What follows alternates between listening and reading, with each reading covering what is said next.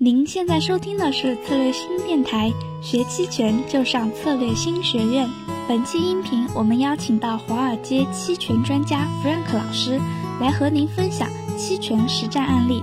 本期内容将给我们讲到两个五零 ETF 的实战分享，让我们一起来聆听吧。呃，我们就废话不多说，直接开始这次的内容。呃，上次我们主要是介绍了期权的各类的这种组合交易方式嘛，那这次我们就举一些实例，这些实例呢都是真实发生的，就是要不是我们吹吹得过的一些例子，要么呢是我们研报里曾经给一些客户写过的一些例子，我们把其中一小部分挑出来跟大家分享一下，让大家可能对于这些期权的不同的这种交易方式有一个更深的理解。嗯，然后大家随时有问题呢，随时就可以在这个讨论里问，我看到了我就给大家回复。嗯，首先第一个就是我们以这个五零 ETF 来做一些举例。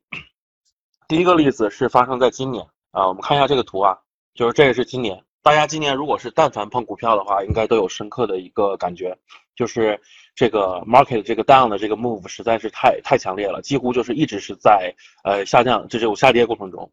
啊，我们今年的话，其实是正好是在一月份的时候嘛，就一月底二月初的时候，市场达到了一个高峰，然后伴随着美股的下跌，我们就也跟着跌了下来。嗯，这个例子呢是今年年初的时候。然后我们主要是觉得这个可能五零 ETF 至少会有一个大的回调的机会。当时因为美国市场还没有跌，所以没有这么大的这个 trigger，或者说这么大的一个呃隐患吧。但只是单纯的从价值的角度来说，我们觉得其实去年确实是白马涨得太多了，今年至少会有一个回调啊。那么我们今年就给客户在年初的时候推的策略呢，就都是择机找空的机会。那么择机找空的机会呢，我们觉得就是。非常可以考虑的一个就是买买正常的买看跌期权嘛，那呃我们在不同时候推荐的这个方法会不太一样。比如说有的时候我看跌，我可能是卖一个看涨；有的时候我看跌，我可能是买一个看跌期权的价差。然后对于 如果短期之内，我我们觉得相对而言确定性比较强的，比如说我画这个黄圈的这个时候，这个呢其实是从技术的角度来说，你在突破一个高点，但是你已经无法再突破前期的高点了。然后呢，你再有一个下跌的情况下。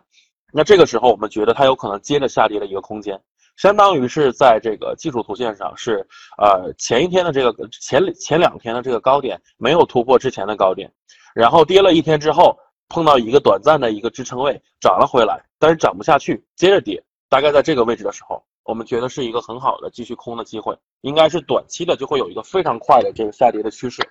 那么我们就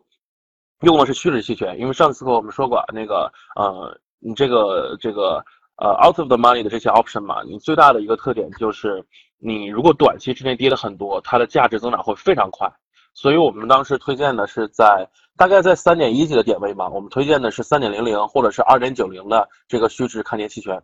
然后这个期权呢，如果你只是呃，如果你是按照这个方法，就是我们在二月二十八号收盘的时候卖出，我们可以发现我们。赚的这个钱的话是盈利零点一零三八一手，那乘以一万的合约成数就是一手一千零三十八块，收益率是百分之四百三十点七。如果是做二点九的话呢，这个就更高，是能达到百分之五百一十一点九。这个其实这个例子呢，主要就是想讲一下，如果你短期的很看好某一个单一的标的快速的上涨或者下跌，最好的办法就是买 OTM 的这个 option。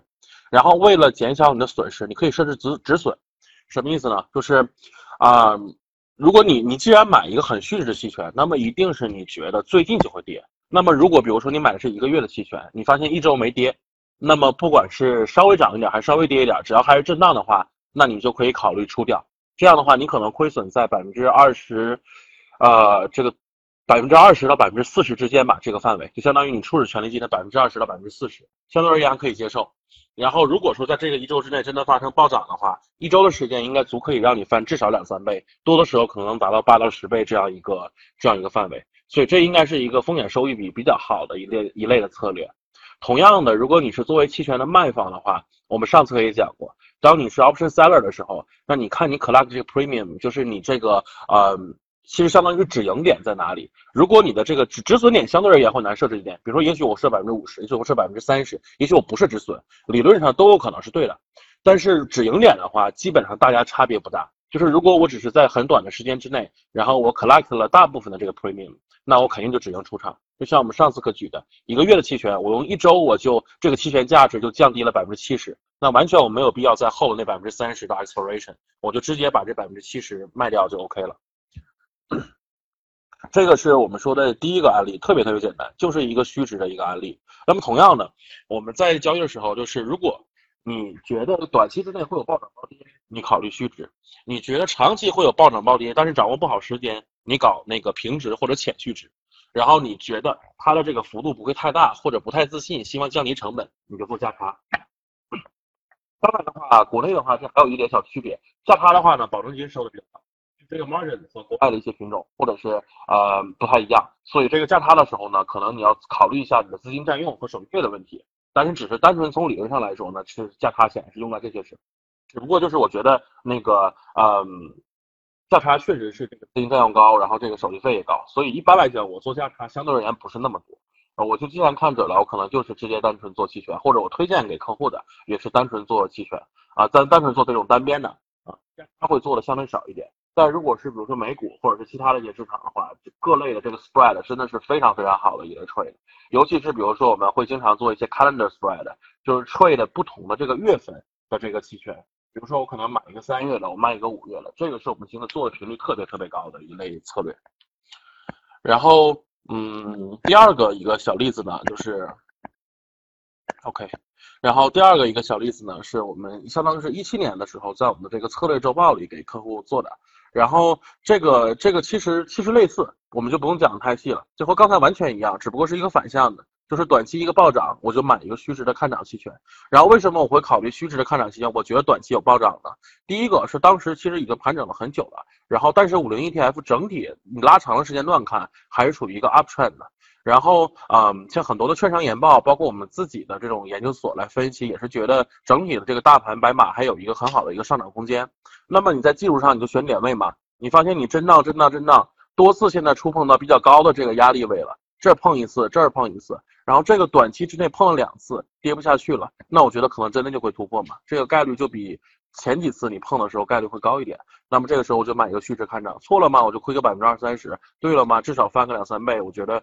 完全我可以做这个事情。我其实理论上来说，我八到十次对一次就我就不会亏损，然后可能我能做到，比如说三次对一次，那我肯定就会盈利的。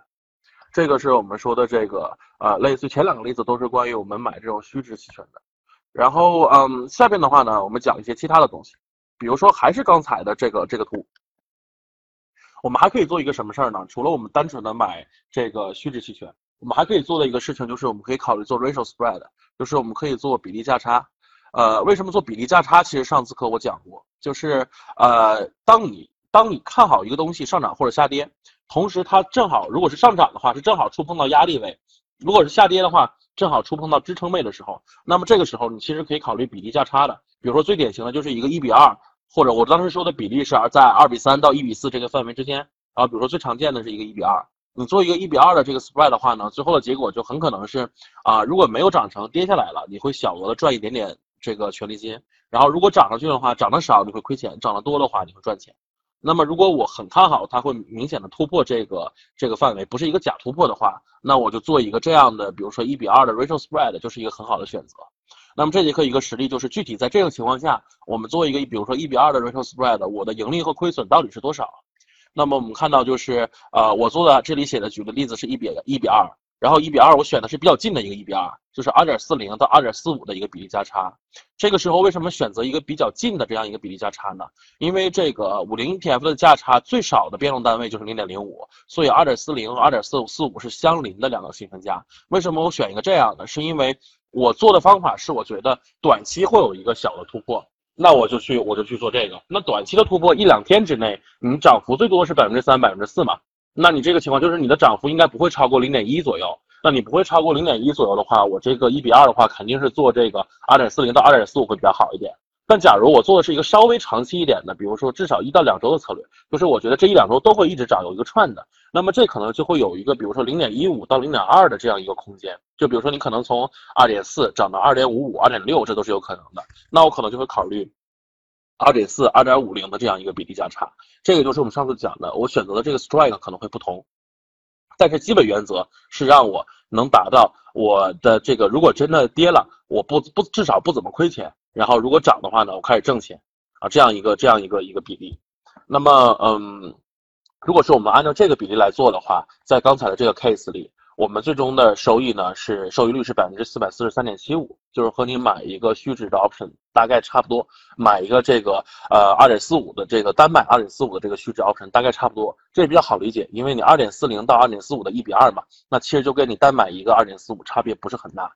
然后这个是一个那个 ratio spread 的一个例子。就是比例价差，我觉得真的是在，呃，属于投机交易里是你可以用的比较多的。但是上次我提到了，就是如果你是从 hedging 的角度，你从对冲的角度呢，就是你不要做太多的这种啊比例价差，因为它其实没有起到 hedge 的作用，就是它本身还是一个很强的投机属性。所以 speculating 投机的话是做这个，我觉得是很好的一一一个一个选择。听完了本期的音频，想要了解波动率套利策略与更多相关实战演练的内容吗？Frank 老师的华尔街期权量化队三小时线下辅导将于本周六在上海开办，华尔街专家面对面交流美国期权交易实际案例与心得。欢迎添加音频下方策略星小姐姐的微信咨询哦。